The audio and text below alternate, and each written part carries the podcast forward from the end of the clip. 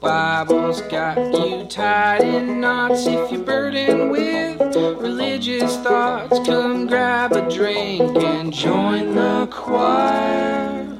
It's Heretic Happy Hour. Yeehaw! Howdy, partners. It's time for the Heretic Happy Hour podcast. I'm Keith Giles. I'm one of your three uh, co hosts here.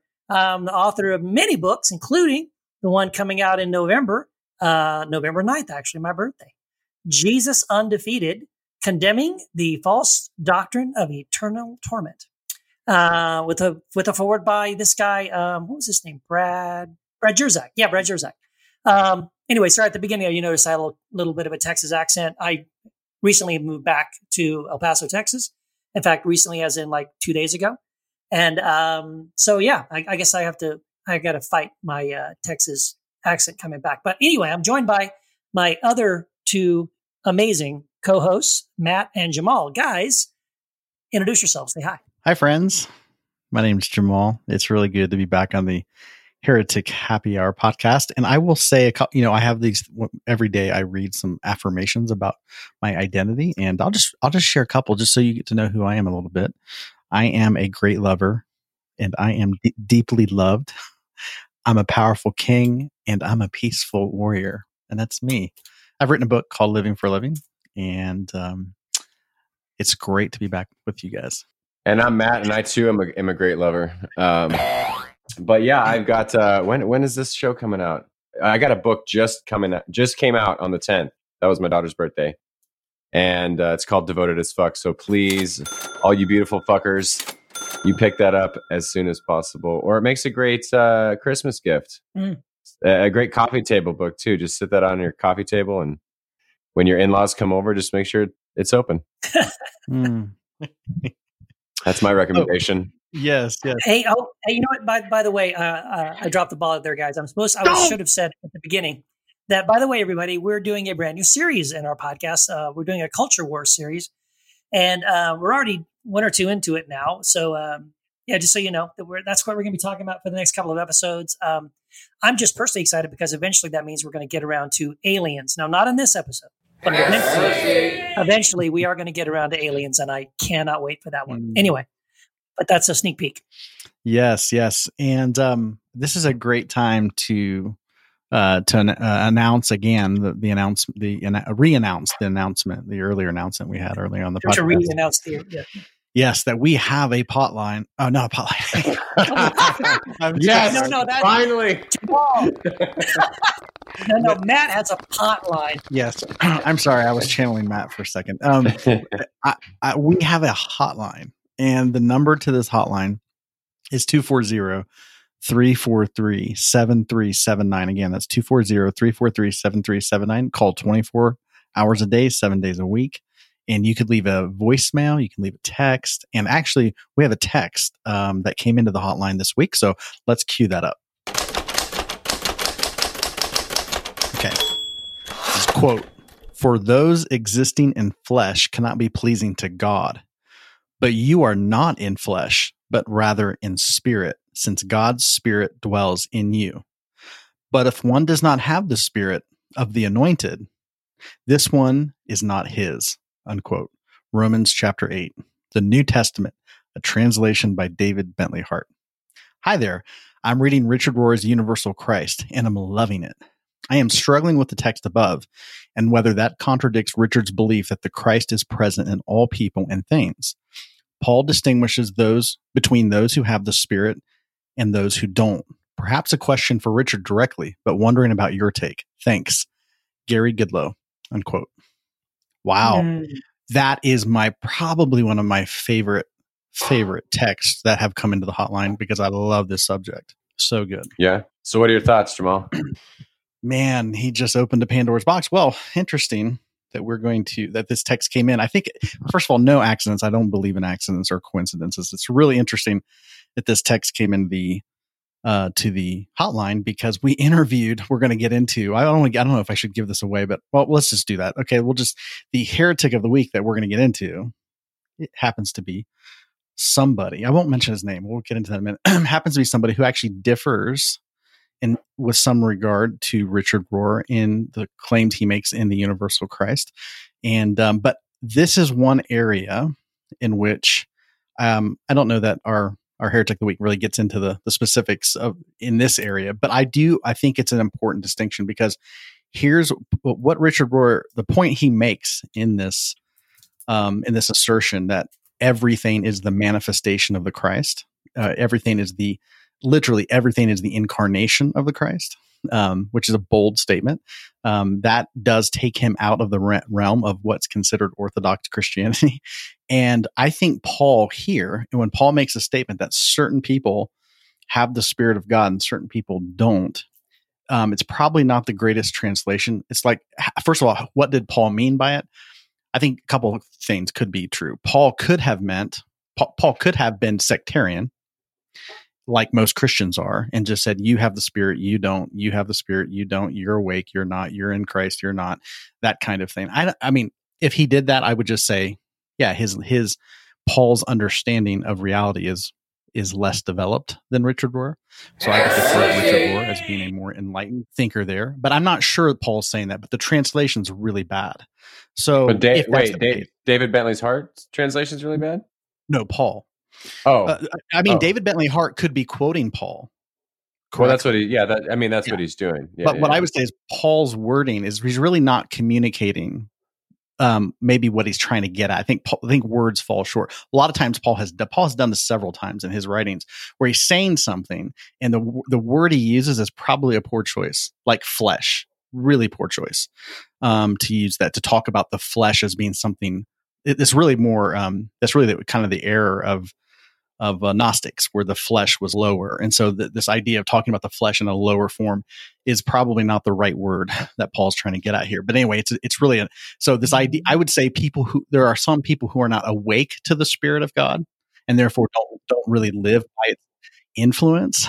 But um, if that's what Paul's saying, I would agree with Paul. But I would never agree with Paul if Paul is saying that certain people do not have the Spirit of God. I would not agree with that because um, I don't think that's um, really in line with Paul's full revelation that he he states in other places in his writings. So that's just my thoughts. Yeah. Well, I'll say that uh, real quick on Paul and talking about the flesh. I mean, there's there's such a specific context when you're talking about this. Um, Paul is dealing uh, with a lot of rhetoric and dealing with people who are living in their time and place and context. So when he talks to the people in Corinth or when he talks to people in Galatia or Rome, um, there's there's a certain context. I, I from from what I understand is that Paul is not talking about flesh and spirit in a Gnostic sense. I think he's he's talking about it more in a uh, these are powers that are pre- that present themselves in the world, and he's trying to distinguish between between the two, not necessarily making like a ontological claim about um, certain people being certain uh, connected in a certain way to God or Christ and certain people not. I just think he's he's using that language because it's the language that was already sort of going around at the time. Yeah. Does that make uh, sense? I, I wanted to, so uh, yeah, my my take on this would be two things. One, you guys know I am a David Bentley Hart uh, fanatic. I love, love, love, love David Bentley Hart. I love that. I love his New Testament, and Wendy and I have been reading it every night ever since I got it um, uh, before we go to sleep at night, and so uh, I'm loving it. But I got to say, at the same time, um, so I'm frequently disappointed in some of the his uh, choices of in the translations. So because there's certain passages that I'm aware of where the English translation suffers and I'm expecting often for him to correct those things, and I'm disappointed quite often that he doesn't correct some some things. But what I'm noticing is uh, that the choices David Bentley Hart is making in his New Testament translation um, are more. In other words, he does have an agenda, and there, in, fact, he is probably more concerned about correcting a very reformed um, Calvinistic uh, perspective that has crept into um, most English translations. And that's really the main thing he's trying to correct um, in his translation. And so, because of that, he's not focused on other passages that tend to have more misogynistic or patriarchal or those kinds of things where again where i would look to him to say oh he, he totally knows this greek here he could totally go in here and, and and pull something out and correct a misunderstanding and sometimes he does but as i said sometimes he doesn't and i'm disappointed in that so that's just i want to just say that off the bat but i think in this particular case um, this this translation here from romans 8 um, I think it's also possible, kind of like what you were saying, Matt. Um, the, there's a there's a problem really with the Book of Romans in the sense that you cannot just grab a little verse or two from anywhere in Romans and say, "Oh, there, see, Paul said that. Paul Paul believes that because that was written by Paul in Romans." Because there's this thing called prosopopoeia, which is where often Paul will say something. Yes, he wrote those words in his uh, epistle, but he's t- sometimes what he's doing is framing an argument, and so he'll quote something that he doesn't believe, and then immediately after that he will refute it. So that's I would also caution if you're not aware of that, that's what's going on in Romans. You can get tripped up by something like that. where you could say, oh, well, look, Paul says here, you know, this whole thing about existing in the flesh and versus the spirit. Um, now, I'm not sure exactly that is what's going on in this passage, Romans 8. Um, and I, I, think it's probably more likely, like what, what you're saying, Matt, that, um, that because, yeah, taken at face value, that would be a very Gnostic statement. And Paul wasn't a Gnostic, right? So uh, I think what's really going on is um, he's, yeah, he's contrasting someone who is intentionally living uh, their life aware of their connection with Christ and the Spirit versus someone who is oblivious to it and is living totally from the desires of the flesh, which would be, you know, just living in a, in a very self centered, selfish way, following their lusts and those kind of things. And, yeah. And I think that's really all he's yeah. trying to say. In other words, I don't think this is a statement that is any in any way attempting to refute the idea of the universal Christ. I, I don't think that's what he's saying at all. Right, and and and I will uh, clarify one thing. No, he's not doing the prosopopoeia here or any diatribe or any of that. Paul's, um, from what I understand from Doug Campbell, the New Testament scholar, uh, Paul is arguing back and forth in Romans one through four and nine through eleven. Okay, and Paul's Paul's real real theological meat is five through eight. Got it. And then and then and then some some of the end of 11 when that's he concludes that whole jacob i have loved esau i've hated this whole calvin you know the calvinistic bullshit in in romans 9 that they always point to the wrath of god and all that good stuff. That's really an argument that crescendos in in chapter 11 so just that's that's my understanding okay no thank you that that helps a lot and yeah, yeah. So, so i think uh, matt at least you and i think that uh, or agree that that that particular passage that's pulled out of Romans 8 here is really more about contrasting someone who's intentionally living in the spirit in Christ versus someone who is oblivious to that and is living more just out of their own lusts self-centeredness. Yeah, yeah. I think I'd say that that that yeah, that's much more likely than some sort of claim that people are literally yeah uh, Christ is not in them or God's not in them just because yeah. they live that way. And I think that was my assertion as well. That yeah, yeah, Paul is, is actually make it's probably not the best use of words there. Um, yeah, because the whole gist of Paul's revelation is that all are in Christ yeah. and Christ is in all. I mean, that's the essence of his revelation, and he's right. very clear about that in other places. So even even that is all and uh, all have fallen in Adam, all are made alive in Christ. So this is not, you know, again, it's you have to you have to understand that language falls short. But if you get the heart of Paul's revelation, then you realize, yeah. like, okay, I, yeah, this is yeah. Yeah. we could go we could go on this conversation for a while i feel but we got to move on and get to that heretic of the week that jamal mentioned earlier. It's the heretic of the week. Hi i'm brad Jersak, and i'm a heretic. Hi, brad, brad. well, well brad it's it's been uh, it's been almost two years but we've been down this road before and so welcome back my friend thanks for having me yeah, yeah, I'm looking forward to it. Um, we, we, we typically uh, have three questions we ask our guests, but since this is your return episode, uh, we're not going to do that exactly. But for the listeners who haven't listened to, I think it's episode six, you were our first heretic of the week, so you were our first interview. Um, if you could just maybe recap briefly why some people consider you a heretic. Well, some people think I'm a heretic because I believe God speaks today. So if you don't believe in that, that's a problem.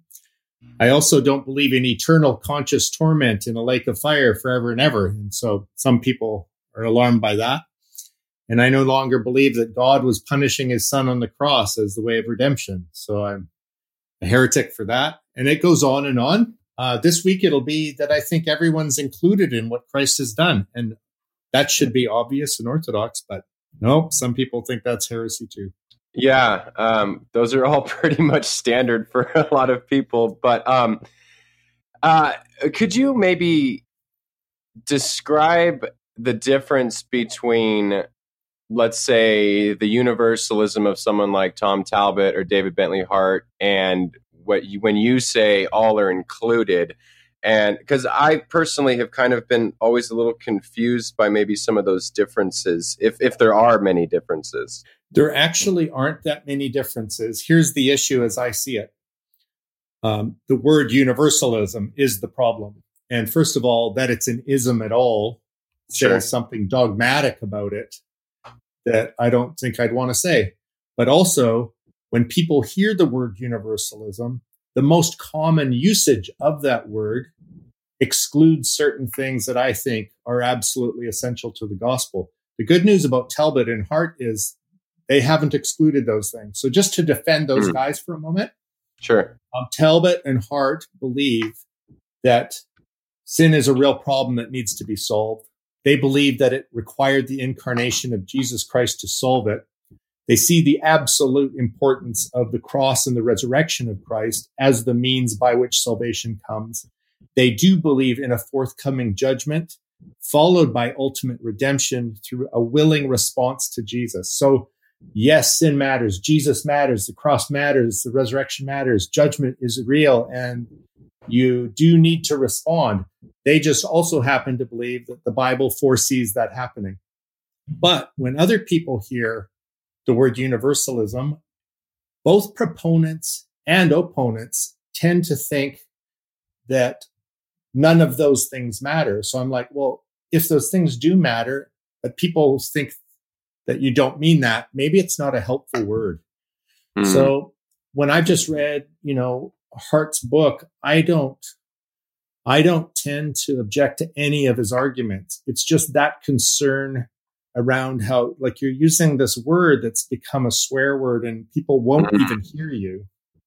So Yeah. I would be comfortable now. I used to call myself a hopeful inclusivist, but then Hart says, well, your hope sounds wishful thinking ish. I'm like, my hope, it's not wishful thinking. Jesus is my hope. right. So, so I, I, I would say I'm not a universalist, but I believe in ultimate redemption.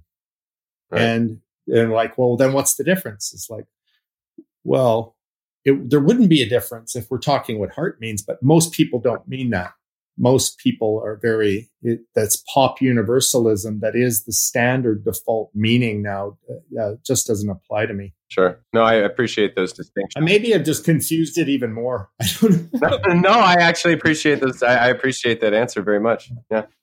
Yeah, that's that's a very insightful answer. Um, I guess I, I would have a couple questions. By the way, this is Jamal. It's gr- great to have you back on the on the podcast. Hey, Jamal. Yeah. Um, wow. I, I think it's awesome that I, mean, I don't know if we've ever had another a guest back on twice. So you, this is historic. so you're here, but I appreciate that distinction. Um, I, I guess a question I would have for you is, how would you distinguish Jesus' incarnation from the incarnation of humanity itself? Other the other human beings and the second question would be how would what is your understanding of sin Okay. So let's start with the incarnation of Christ.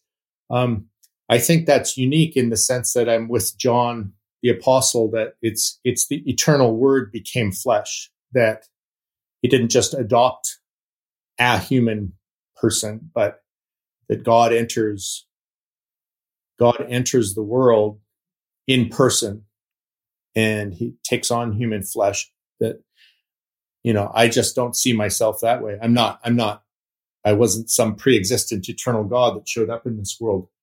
That said um, i've been made in the image and likeness of god and i believe that we will become by grace what christ is by nature. That's i'm just quoting the early church fathers there. And so our destiny would be to become like him from glory to glory to glory. I'm going to be transfigured into his likeness. And I'm quite happy to confess that I don't look a lot like him yet, but I, I think that's, that's human destiny that God's mm. calling us to that. Sin, it seems to me, is turning from that kind of love into self will.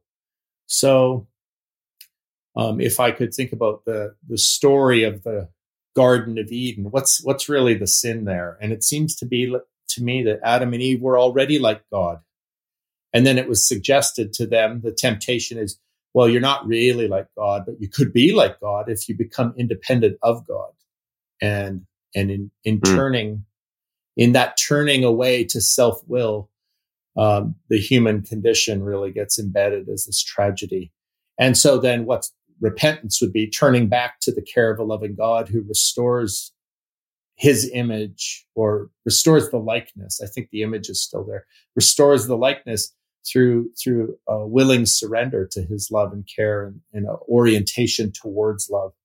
So that's kind of how I think of my anthropology and my sin and my return. Totally. That's r- super fascinating. I've always said, you know, one of my contentions has been, yeah, the, the, the root of the sin was when, you know, in the story there, when, when Adam and Eve were suggested that they could be like God. And I was like, wait, if they obviously didn't realize that they were already. And of course, yeah. that then is the hook for looking outside of themselves for likeness and image. But, you know, so my understanding has always been repentance is turning back to like, hey, you, understand who you are you know coming back to yes. the essence of you but it's super interesting and the reason i asked the question about incarnation is just because uh, and we've had we've had another guest on the show um, you're probably familiar with uh, father richard rohr who's got a book out yes. um, with the universal or the universal christ and um, you know the contention that a you know a big part of that conversation has been that john 1 the word you know there are some understandings of, of that is that the incarnation actually was creation itself. And and then of course jesus obviously isn't is a you know we have that as a person um that uh, that Im- like that standard bearer but actually um jesus is not different in the sense of uh the incarnation happened at the big bang is kind of the, his assertion is that that's when the incarnation actually happened so um, I know that's a that's a bit of a. I, I think I'd be curious to hear your take on um, that perspective. You know, sure. Um, so I want to start out by saying I love Father Richard, and I would regard him as a friend, and I think he represents the image of Christ in this world far far better than I hope to. Um, and I really mean it. The guy is just an effusion of divine love, actually. and so I went hmm on the one chance I've actually had time to really be with him face to face, I I fell into his arms and received that beautiful hug that to me was uh, love embodied in this guy. Uh, so I want to say that first, and also that I'm a fan of his writing. Uh, and yet, I would I would have some disagreements about precisely the thing you brought up. And so, where I disagree with him is um, you know, he's doing some daring things and I'm not willing to dare them. Um, and so historically, um, I'm with the I'm with the ancient church that the, the uni- incarnation of Christ was absolutely unique because it was God Himself coming, assuming human flesh, and and that that's the incarnation. Now you can oversteer into the other ditch by saying, and creation is is just ex nihilo. You've got hmm. creator and created, and it's out of nothing. It's like, no, I think Rohr is partly right on this, that, that creation was out out of the nature of God. And so in the early church, they would not say creation's an incarnation, but they did dare to say it's an appearance. And so we we get an appearance of the nature of God through creation. Um, but the, the, the word incarnation is is to be enfleshment, and so it's particularly around humanity, and, and that Christ becomes the true human. So I, I see a big I see a big difference between creation and humanity, and then Jesus of Nazareth. Uh, to me, that's that probably it's a category error. I also suspect that he has an agenda for this that I would affirm, and that is somehow the include that that God is available to all and He's found in all. So and that He fills all things and He's in all places. Uh, some call that panentheism, and I would say the early church was did a, a modified Christian panentheism. God is not creation, but in our prayers we say He is in all places and fills all things. And so, in that sense, the, the world uh, through the world God is revealed. That's Romans chapter 2, and the heavens declare the glory of God. But there's something unique about the incarnation of Jesus Christ that I would hang on to that. And I bet if you push Rohr on it, you know, he might go there too. But certainly some of his disciples now have gone so far as to say, well, Jesus is, a, you know, doesn't even matter if he lived. Like, oh, no, it matters completely. so that's kind of where I'm at on it. Mm-hmm. Thank you for yeah. as best I can. I'm just in submission to the ancient mm-hmm. early church doctrine of Athanasius and these guys. Mm-hmm. And where I'm not, I would repent. so. mm-hmm. Well, you've had a, a pretty exciting year, Brad. Uh, you had two books come out this summer, and I would love to uh, chat uh, with you about those. Um, you want to give the the titles for the listeners and and talk about maybe what you're trying to do in each of them? Sure. So one of them is a sequel to A More Christ-like God that came out a few years back. And this one's called A More Christ-like Way, A More Beautiful Faith. And that book is just about how, um, just as Christ showed us what it is to be divine, which I talk about in the first book, he mm-hmm. also shows us what it is to be human. And mm-hmm. he, and so I call this the Jesus way. And he says, you know, take up your cross and follow me on this way. So in that book, um, the, the more Christ-like way, I begin with a little bit about, you know, alternative metaphors to deconstruction that could be more healthy, like let's say art restoration. Mm. And then I move into some four unchrist-like ways that have, have co-opted the church um, that that have to do with like we've tried the way of moralism and that's killing us, and we've we've tried the way of you know partisan politics, and we've tried the way of left right factions and we've tried the way of nationals. These are all unchrist like counterfeits. And then I get into the heart of the book is seven facets of a more Christ like way. And that's where I talk about radical self giving, radical hospitality, radical unity, radical recovery, radical peacemaking, radical surrender, radical compassion. And, and these together are, are some of the facets of the Jesus way that he invites us onto. Not that I've arrived there, but that Christ forged that way and and as best we can we're meant to to go there with them. So that's that's the more christ-like way book. Uh, the other book is called in and the subtitle is incarnation and inclusion abba and lamb. And in that book i'm looking at this tension where you've got some people who see the uniqueness of christ as as um, applied in exclusion. So the, the uniqueness for Christ implies to them that this in, out, us, them thing. And then on the other hand, you've got Christians and Christ followers who would say, well, no, I see that God is all inclusive and that he loves everybody. But then they're tempted to diminish the uniqueness of Christ. And, and what my book is proposing through scripture and through a lot of stories is how the higher my Christology has been, the wider I see the love of God to be. Mm. Um, that I haven't compromised on the incarnation at all. And where that's led me is to see Abba in everyone. And so it's about letting people, the good news is not that you could have God come and live in your life. It's the good news is God does live in your life. And let's take the blinders off so you can begin to experience the truth of who you are in the way of who you are. And so that's kind of what I do with that book. Yeah. Well, going back to um, I love the phrase art restoration project. And yes. because I mean I, I, tend towards I tend towards burning the whole thing down sometimes too and not know and just like kind of standing on the rubble and not knowing what to do with it. And um but I think when and that that of course gets tied with the term deconstruction. I mean, yeah. And so I, I love that uh, you kind of I, am guessing kind of uh, answer. Well, now what? Now what do yeah. we do and um, could you touch on that a little bit more for people who may, because a lot of what we do on the podcast is helping folks through that deconstruction, if for lack of a better term, or art, art restoration projects. I mean, what are some of the things that that you found that that can be helpful in dealing with, uh, uh, I guess, a, a crisis of faith or something to that effect? Yes. So when we're in a crisis of faith, um, when we use the term deconstruction as it's used currently, not how Derrida first meant Sure, it as sure. a philosopher, but the way it's used currently really is about, well, I, I'm, I'm going to use jackhammers and dynamite and blow the whole thing Yeah. up. Like what? The question is, what is the thing? You know, do we burn the whole thing down? What, Sure. what do you mean by thing? Um, so, do we mean a religious system that's oppressed us? Okay, go at, have at it if you can.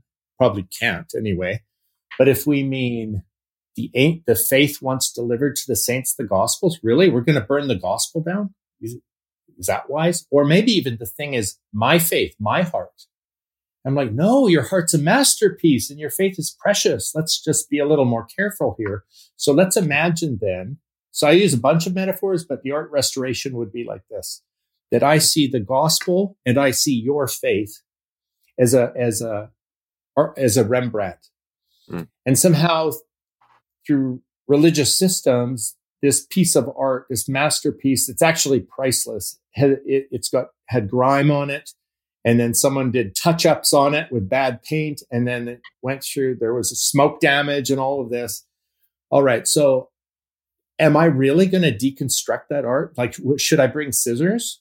Uh, should I? No, uh, we're going to make our our first aim, and this is a fairly conservative thing to say. I think we're going to conserve the masterpiece, and then we will we will gently try to cleanse our faith of the toxins, and we're going to carefully look at the things we added to the gospel that really don't belong there.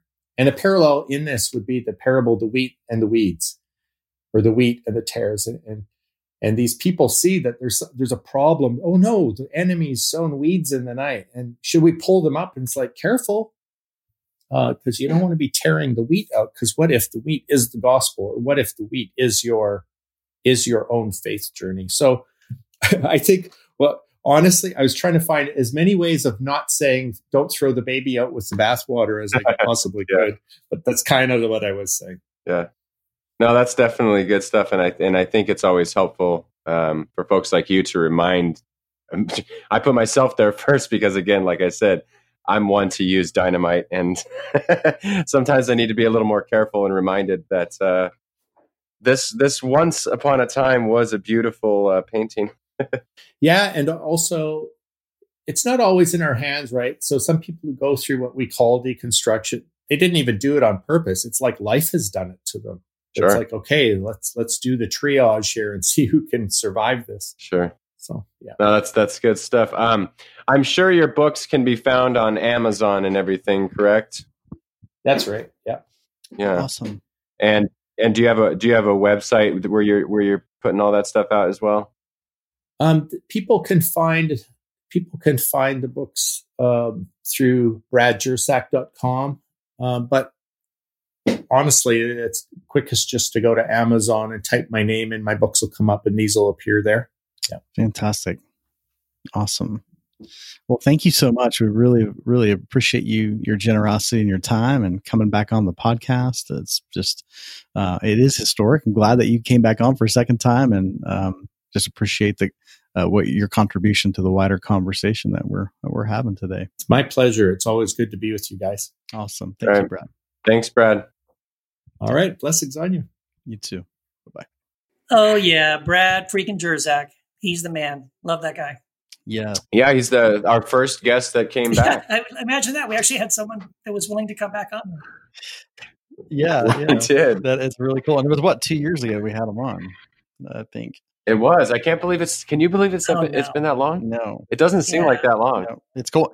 And I'm glad, I'm really glad we had him back on because there has been a lot of conversation, like we alluded to earlier. And, you know, I, I even asked him this in the interview. Like, um, Richard Rohr has come out. Richard Rohr is, you know, a huge fan of his work. And I'm a huge fan of uh, Brad Jersak's work, Jersak, Jersak's work, because he's really, I, one of the things I love about Brad Jersak is he really, from a Christian perspective, has dismantled this idea of a punitive God and, um, you know, this whole penal Oh, yeah. substitution garbage. He's really, really taken it apart.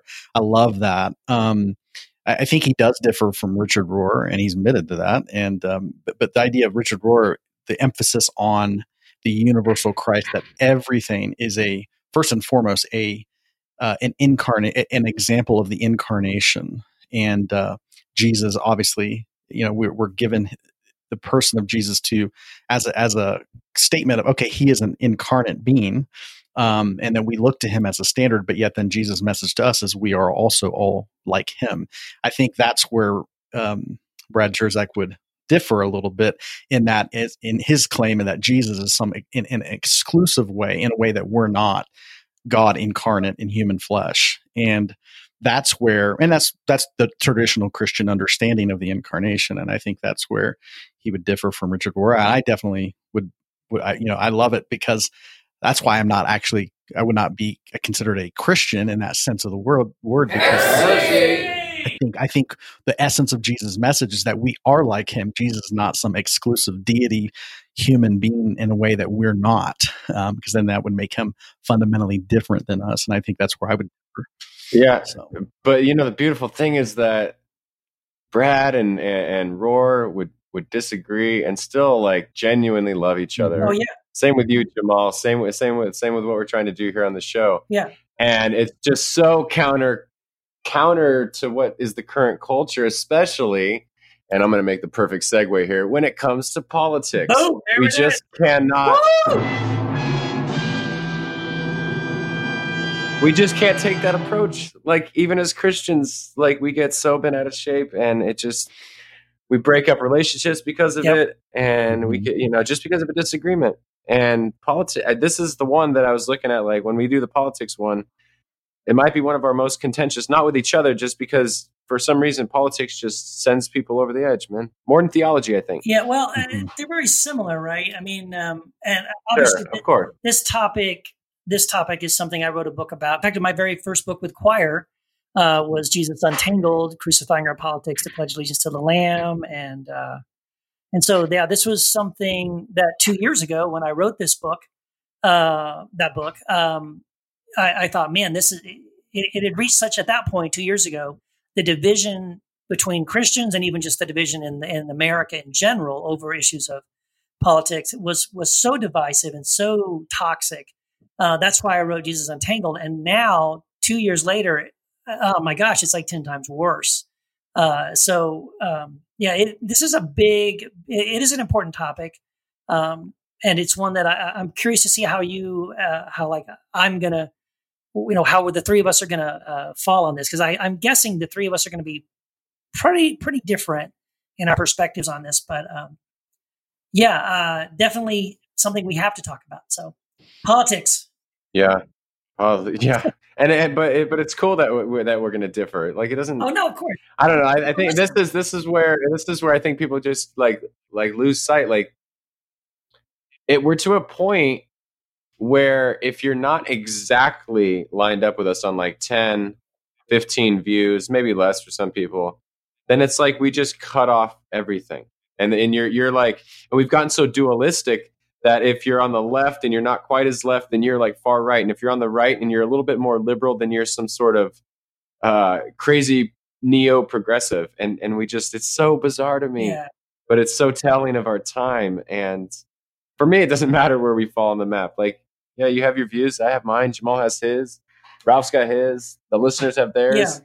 But that's that's okay. But I mean, I am curious. I am curious. I, I got to be honest. Like, I'm not exactly sure where you guys fall. well, so should we? uh I mean, just to kind of get us started, and then I, I let's go around. Maybe let's do like a little round robin here, and uh, and maybe we'll uh, okay. take, take some time. Maybe we'll just take a little bit of time to give our views on the on the topic of politics. But you know, in America, we are living in a time when um, to be a to be a Christian, it's a, it's a just assumed, especially if you are a Republican conservative. Um, the assumption is, well, that's all you can be if you're a Christian, because you can't possibly be a Christian uh, and vote Democrat. Um, and there's a whole lot of reasons for that. That's not an accident that that's happened. That's actually the result of many years, many decades of intentional um, you know, planning to to sort of polarize the, the church, the Christian church, The- onto the, the family. side of politics. Well, yeah, exactly.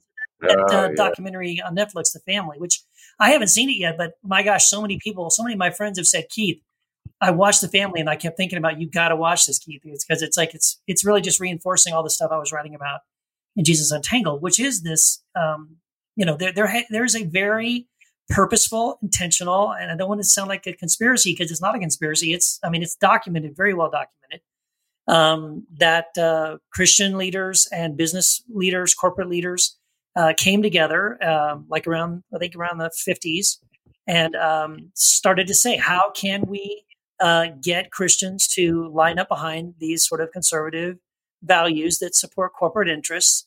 Uh, they they um, you know had several high profile Christian pastors of mega churches, uh, many of them in Los Angeles, but also in the Midwest and the East Coast, who jumped on board with this and made it their mission to um, you know do all that they could to to make that happen. So that was in the fifties, and there was a wave. That's where we came up with this whole. That's when we had this whole "In God We Trust" and "One Nation Under God" and all that kind of stuff put into uh, our national language.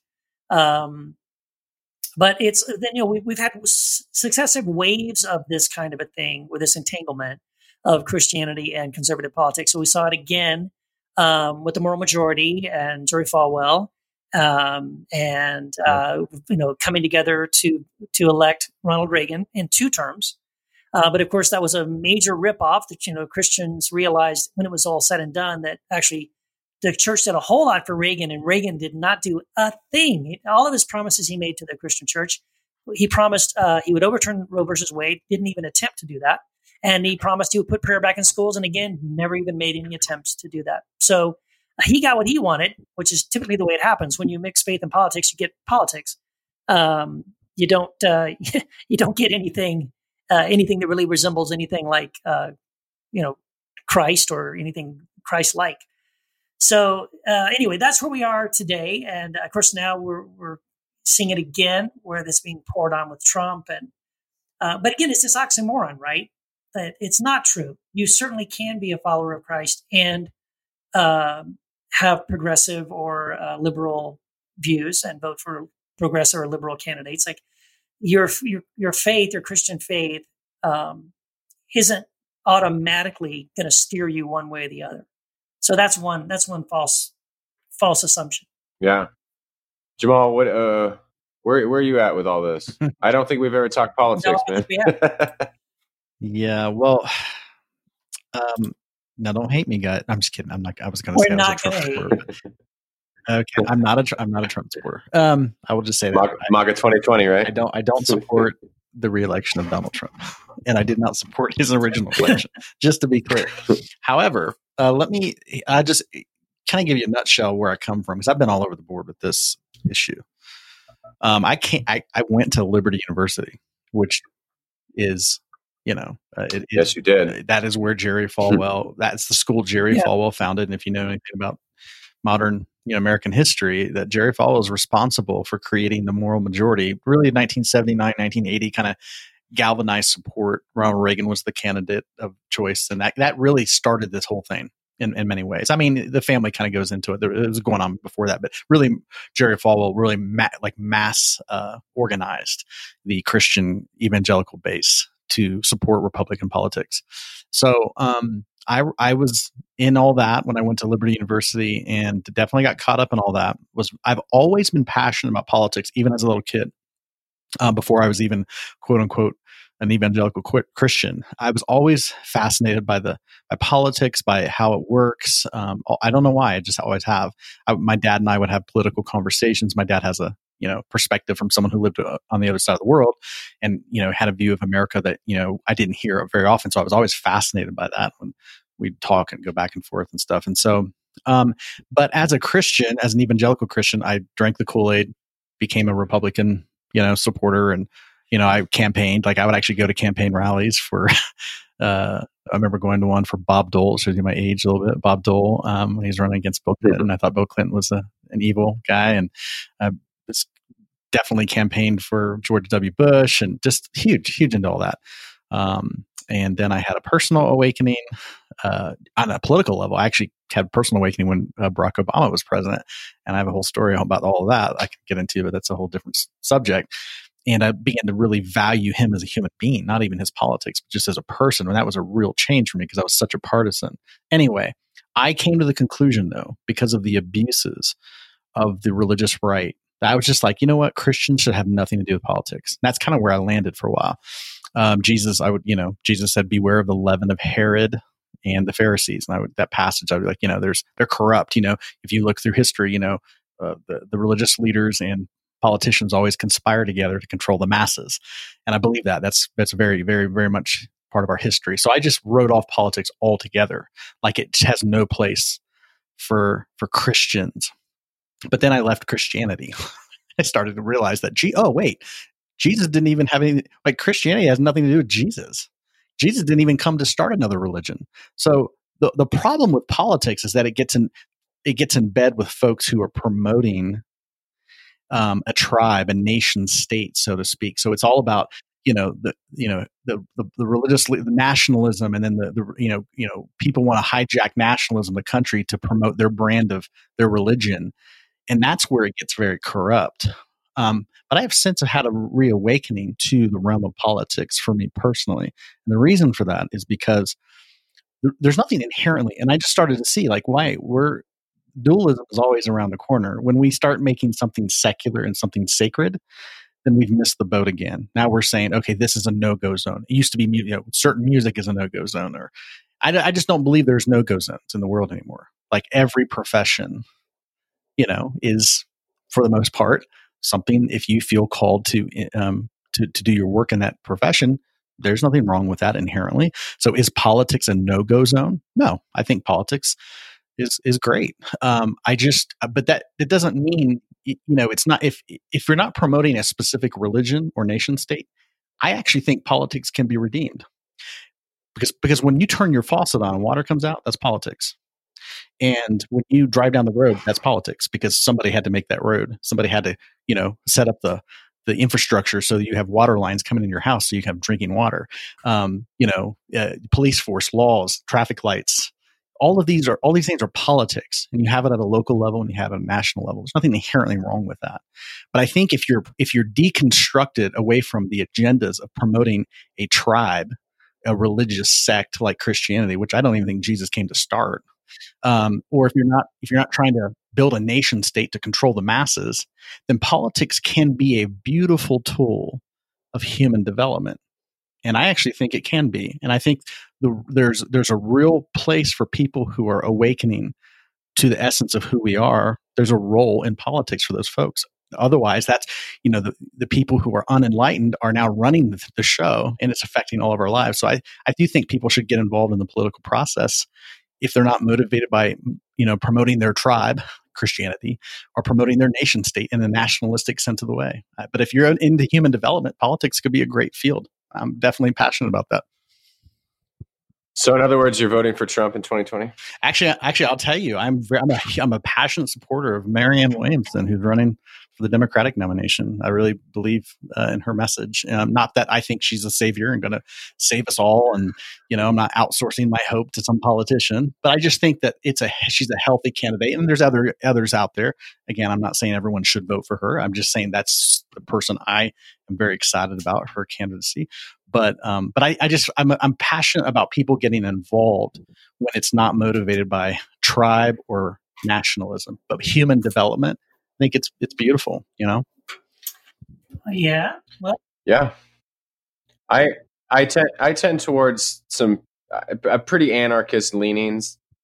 Um, I, I you know like like you all, I grew up conservative and was told that to be a Christian, you pretty much have to not you have to be a Republican, but you have to be on that team.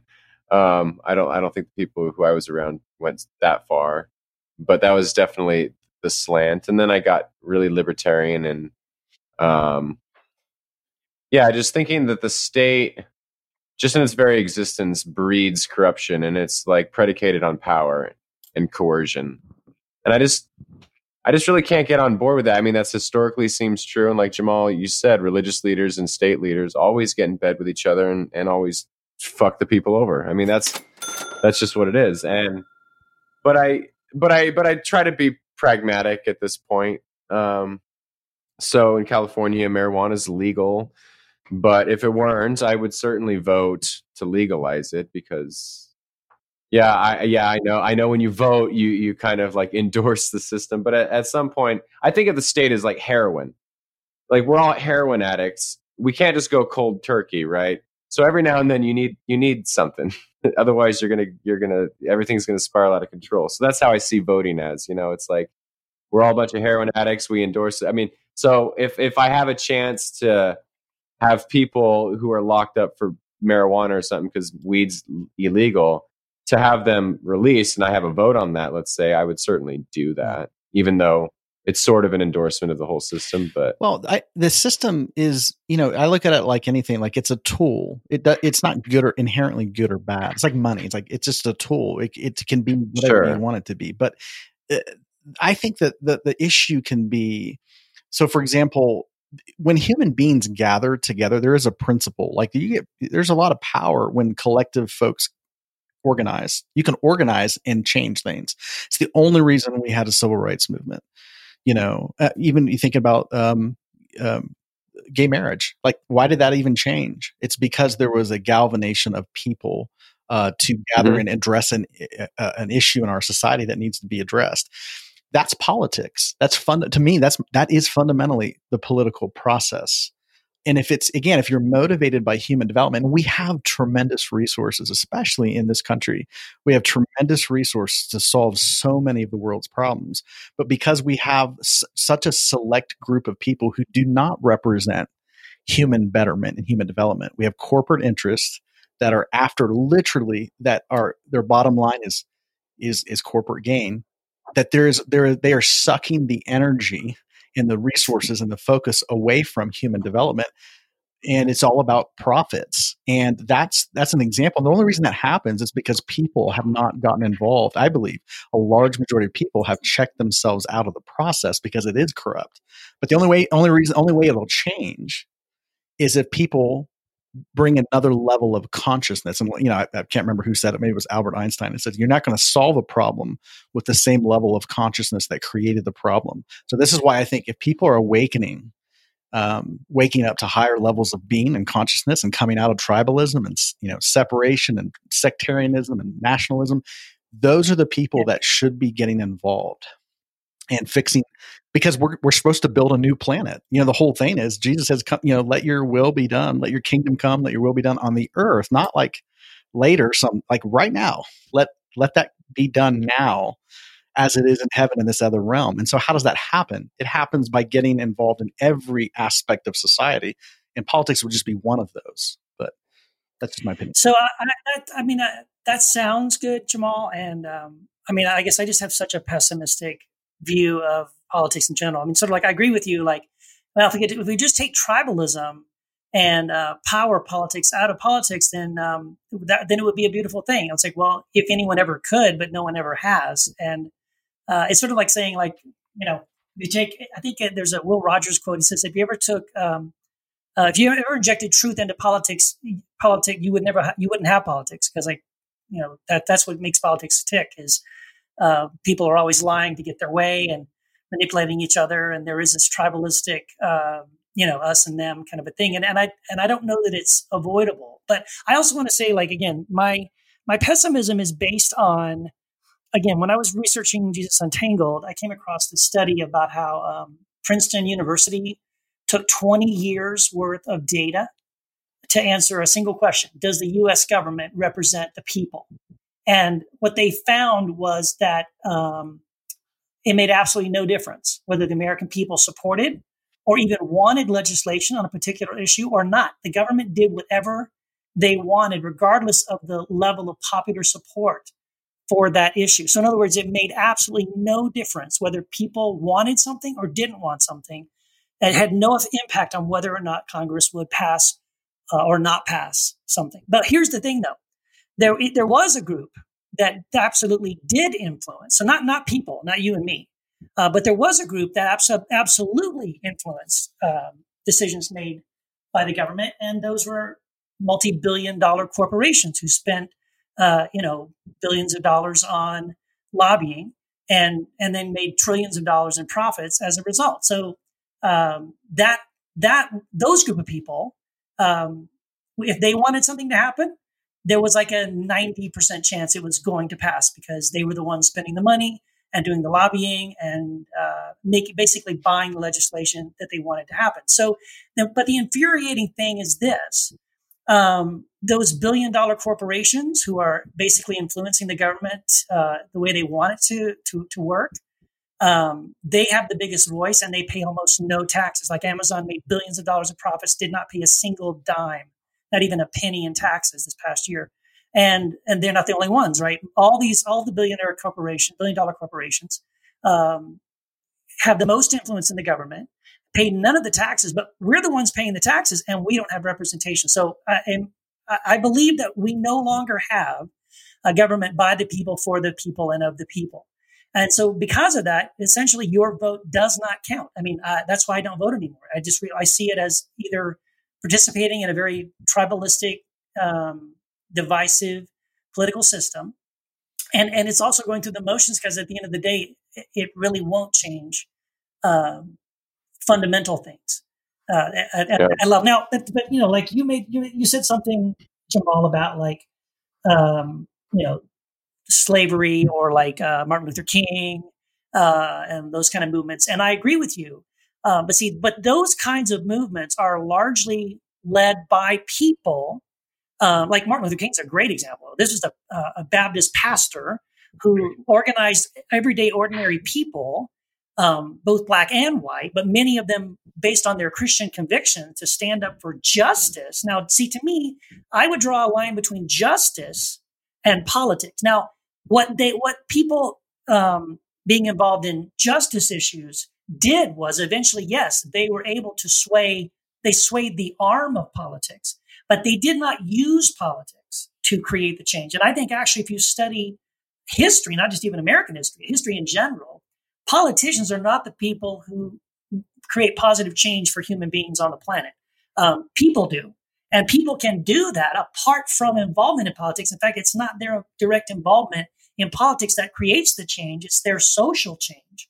In other words, it's, it's the conversations they have uh, in their living rooms or, or you know, in groups of people or organizing other people or educating other people. Even the LGBTQ issue was, again, largely because of um, many years of helping change people's perceptions and understandings. Yeah. And that happened outside of any voting this way or voting that way. That was that was a well, movement. It was a groundswell movement. Yeah, can I say something? I, I agree with that. I, I totally agree. I think change always begins with consciousness of people.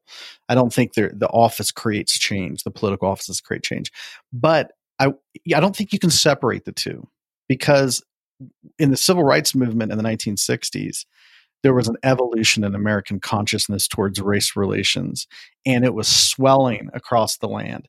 And the aim of that evolution in consciousness was to influence our politics. That our politics reflect, I believe, I firmly believe, and I give, I give you another example of this. I have a friend who is a financial consultant, and he uh, he advises people on their on their finances, and he helps people manage their their money and invest and all these kind of things. And he's really really good at it. Um, he's like a vice president of investments, and you know he. But one of the things he asks them when he has people come to them, whether it's a you know whether it's a company or whether it's an individual, and um, they have like a massive amount of wealth that they want to invest, he he says. Then they want to know, okay, where should I go? What's the smart investments? Where should I put my money and all this? And he says, no, no, no. Before we even get into that, like, tell me who you are as a person.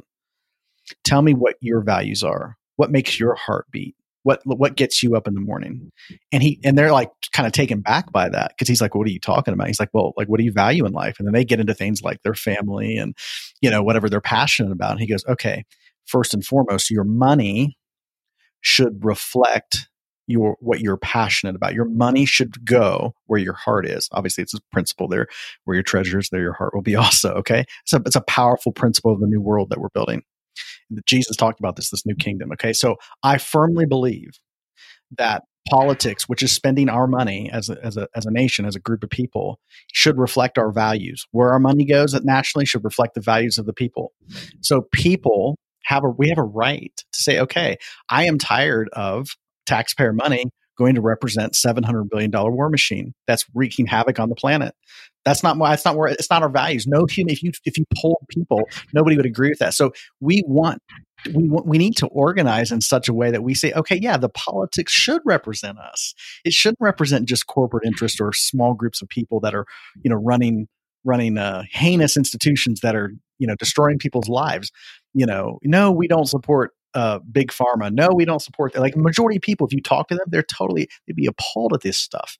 Yet that's where their money's going. And I just think that that they're you know just like the civil rights movement in the 1960s and these other these other movements, we want to influence political or public policy to reflect the will of the people. That's why the whole gay marriage thing was such a big deal because the majority of Americans had had grown in this issue. Their their thinking had evolved, and now our politics our laws were archaic.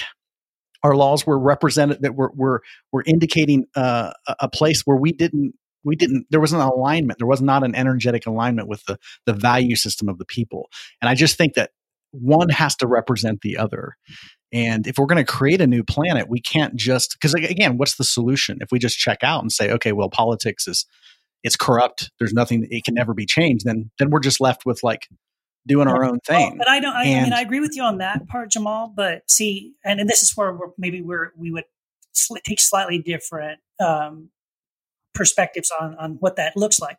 Because for me, when I when I say okay, I reject politics as a means as as a way to to affect any real change in the world, and I and I that's where I'm at. I just don't believe that politics is really going to affect any kind of change, positive change in the world we live in. But I do put my hope in in Christ and in the message of uh, what what you know, the Sermon on the Mount. Like I really do believe that um, that the transformative message uh, of Christ, that the, the, good news of the kingdom, it's something that transforms us as individuals, as people. It makes us people that aren't self-centered. It makes us people that do, uh, you know, love our enemy, love our neighbors, ourselves, uh, put others first, and all these kinds of things. And so I think once we begin to undergo that transformation and then we begin to help others undergo that transformation again it's a it's a one-to-one personal direct movement um, that one person at a time affects the change in other words we're affecting the changes in the hearts and the minds of human beings around us and then once people around us have changed then uh,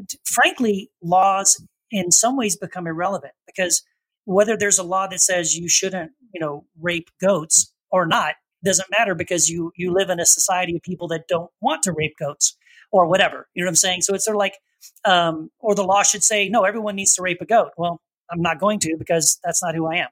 So in other words, like if you if we if we can influence um, positively changing hearts and minds of people around us, uh, then then that's the way mm-hmm. we change the world. That's the way, and that's a lasting change that has nothing to do with what the laws say. Uh, because again, laws are irrelevant if if people themselves have fundamentally changed to become um, like Christ.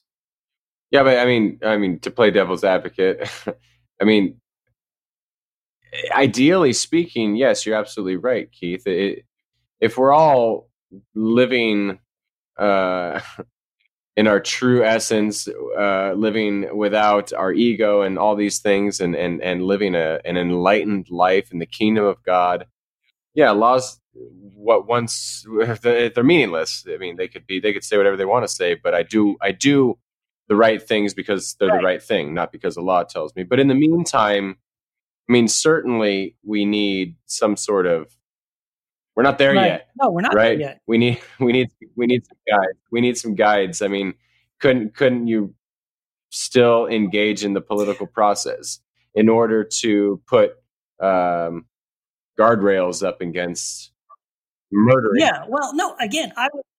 I would say I could if my vote meant anything, if my vote was anything other than something that I'm going through the motions and it made me feel good and I got that sticker that says I voted, look at me. But at the end of the day, uh, the people that I voted for don't work for me and are not going to pass laws that have anything to do with what the will of the people really is. So for me, again, this is just for me. I I feel like again, well, this other thing about you know uh, the gospel and transforming people to be like Christ. Well, that's such a long, slow process. Yeah, it is. Um, it may take a while, but I think it's something that's worth doing. I think it's on. I think it's ongoing. It's not like we're starting on day one, and that this has been an ongoing process. Um, And, and so again, I, I, feel like there that has more hope. I, I I see more hope for for humanity in that than I do in in politics. Yeah, you know, I and I I do. There's plenty. You know, it's like car, it's like used car salesmen. You know, they have a bad rap for a reason, but we all buy cars. So you know, it's it, it's not like it's it's it's inherently like if you were a used car salesman, you're now suddenly you know involved in it. You know, in an unredeemable profession. It's the same thing with politics. It's like there are people. I know people who feel very passionate, and I would say their work in the world. I, I my my my personal belief is that all people are here on purpose and that we all have a role to play and a job to do on the earth like or jobs to do on the earth or it's our work in the world. And again that's what my book living for living was about. Like when you're not living for survival you're actually here. You're living to advance love. You're advancing and that's whatever it corresponds to our passions and callings in our life. Once you get to know who you are get to know yourself you get to move into that. And there are people that get into education because of that. There are people who get into um, you know, humanitarian work. Um, there's people that get into all kinds of things, engineering. And I also think politics can be another profession for people uh, that want to make a difference in the world to get into. Again, it's not the, again, it's the consciousness you bring to something that matters. And I think if you had enough people, if we have an evolution in consciousness and people start to wake up to this new, what the world could be, then those are the folks that are going to be making decisions. And again, I don't look at politics as all about making laws that prohibit people from doing things. That's one way to look at it. But politics can also be people who, I mean, we have enough resources to solve most of the world's problems. Just here in this country, we have there's enough money to solve. I mean, it, it's a consciousness issue, you know. It, again, but it the folks that who are there are people now that are uh, that are waking up that are realizing we could actually shift um, large amounts of resources to solving the world's most pressing problems. But again, that's not going to happen if only the only people who get you know get involved in the political process are people who are fear driven or power driven. And, and I, I, don't think it changes. And I think we're here to fundamentally change the world. So again, all all aspects of society. I'm not just talking politics. As you know, I don't want to make the Christian right. The, the problem with the Christian right is that they, um, you know, they what they ended up doing is is putting all their hope and power in politics to advance the cause of their religion of their right. tribe. And it had nothing to do with human development and human betterment um, and making the world a better place. Actually they're at the same time they're talking about rapture and escaping the world and the world's going to hell. And so it didn't make any sense. Like again it was all about power and control and their lust for power. Right. but i'm not talking about it like that and I'm not talking about like finding a messiah, someone who will get elected to to the to an office and now the world's going to be saved. I'm not talking about that. I'm just talking about people who are invested in making this world and our society run according to the values that we have. And I think that's where the political pro- process can be beneficial. Mm-hmm. It doesn't have to be a no go zone. Because if that's the case, then we're back to dualism where this is sacred and this is secular and politics is a no go zone and spiritual people stay away from that. And a lot of people have done that. I think it's a mistake. Yeah. So um, we're going to carry this conversation on because we got to wrap up this show. But guess what? You lovely listeners are in luck because we're going to carry on the conversation over at Patreon. And if you just sign up, it's like two bucks a month, right? Am I right on that? Two dollars a month, you get bonus. You get bonus content. Patreon.com slash Heretic Happy Hour. Uh, we'll we'll keep this thing rolling for another 10, 15 minutes. So make sure you join our Patreon site, bookmark our website, heretichappyhour.com.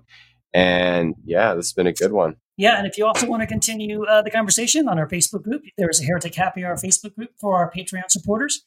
Uh, so support us on Patreon, and if you do, you can jump on over there and join that conversation. We also um, help support and uh, more of an open group called Heresy After Hours, which is more of a free for all deconstruction sort of conversation about many types of deconstruction topics. Um, and you don't need to be a Patreon supporter to join that group. Um, so one place or the other or both, we will hope to see you there on Facebook. And I think I think now we're on iTunes. Is that right? Uh, I think we just got. Yeah, we just just happened. Yeah, two years. So cool, and we have some reviews on there, but we we need. Uh, it, it would really be helpful if uh, the listeners would re- rate and review us on iTunes. Now that we're here, so just everybody, right now, go and do that real quick. Stop what you're doing. Yeah. Five stars. It's the least you could do. Come on. Yes.